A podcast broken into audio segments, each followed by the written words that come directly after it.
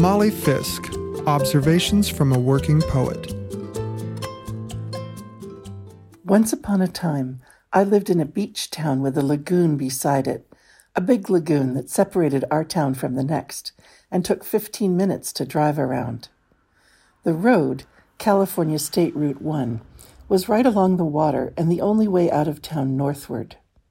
In big storms, when it rained for weeks and the tides were extra high, the lagoon tended to flood Route 1 and make it impassable.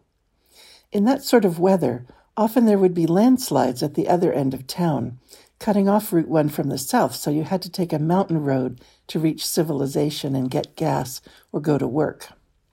Once even that road developed slides, and we were stuck for a week. California, as perhaps you know, can be quite exciting. Up here in the Sierra foothills where I now live, six mornings a week I drive to town to get coffee. I can make coffee at home perfectly easily and far less expensively, but it doesn't taste as good, and I live by myself, work by myself, am constantly by myself. Going to town to stand in a line with other people is important to my mental health. Talking to baristas and friends and strangers makes me feel as though I'm not alone in the world and also requires I get dressed to face the day. I could be one of those people who stay in their nightgown all day long without proper motivation, and I do not want to find this out. On the way to town, I take a right off Route 49 onto Coyote Street. A patch of gravel kind of a long curved triangle, has somehow accumulated at this turnoff. I don't know how, and I have to be extra careful to slow down and not let my wheels hit it. This is because I don't want to join the Lagoon Club.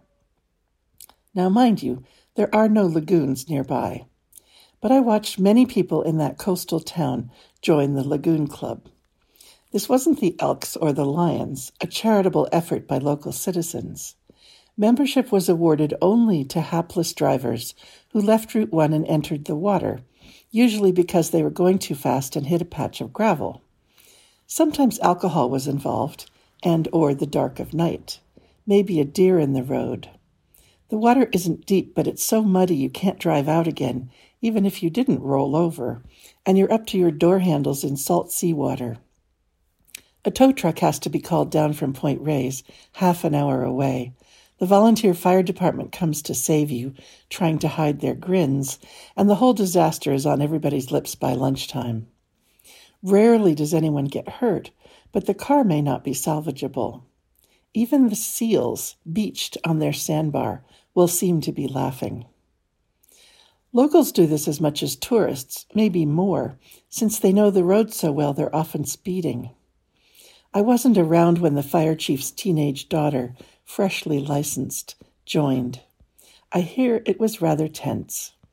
Of course, he was worried, but also he was the one who coined the term back in the 60s and had enjoyed telling stories about it ever since.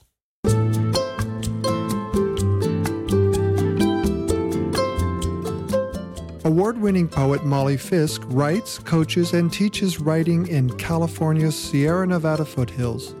You can reach her at mollyfisk.com. This program is produced at the studios of KVMR FM, Nevada City, California. Funding is provided by Harmony Books of downtown Nevada City and KVMR with support from the Corporation for Public Broadcasting.